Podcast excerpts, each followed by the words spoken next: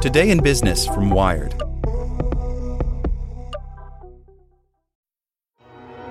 With supply chains becoming more complex, you need to stay on top of the latest logistics developments. So, if you work with logistics, you need the Beyond the Box podcast from Maersk. It's the easy way to keep up to date with everything from digital disruption in logistics to the need for supply chain resilience in today's market. Find out more and keep ahead of the game with the Beyond the Box podcast on logistics insights at maersk.com/insights. The FCC's two dissenting voices defend net neutrality to the end by Klint Finley. Today, the Federal Communications Commission voted to overturn its rules banning Internet service providers like Comcast and Verizon from blocking or discriminating against lawful content.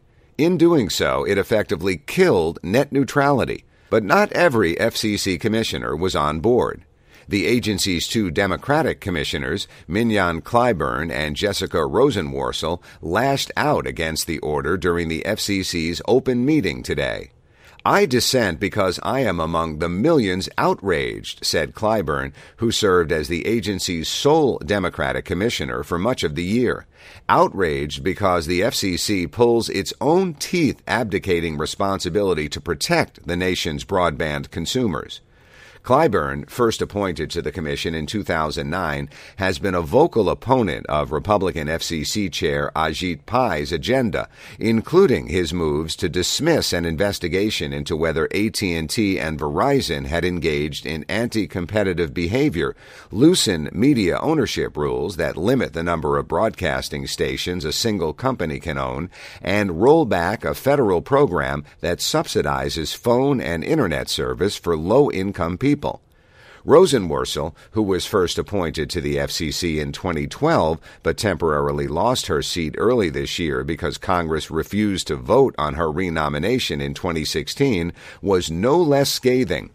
I dissent from the corrupt process that has brought us to this point, and I dissent from the contempt this agency has shown our citizens in pursuing this path today, she said during the hearing.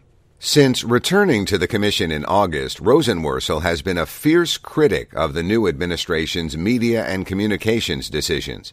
For example, she was quick to respond to President Donald Trump's tweet asking if NBC's broadcasting licenses could be pulled for running stories the president doesn't like, even as Pai remained silent on the issue for days and wrote an op ed for Wired calling for a delay in the FCC's net neutrality vote until the agency and New York Attorney General Eric Schneiderman investigated fraudulent comments submitted by bots.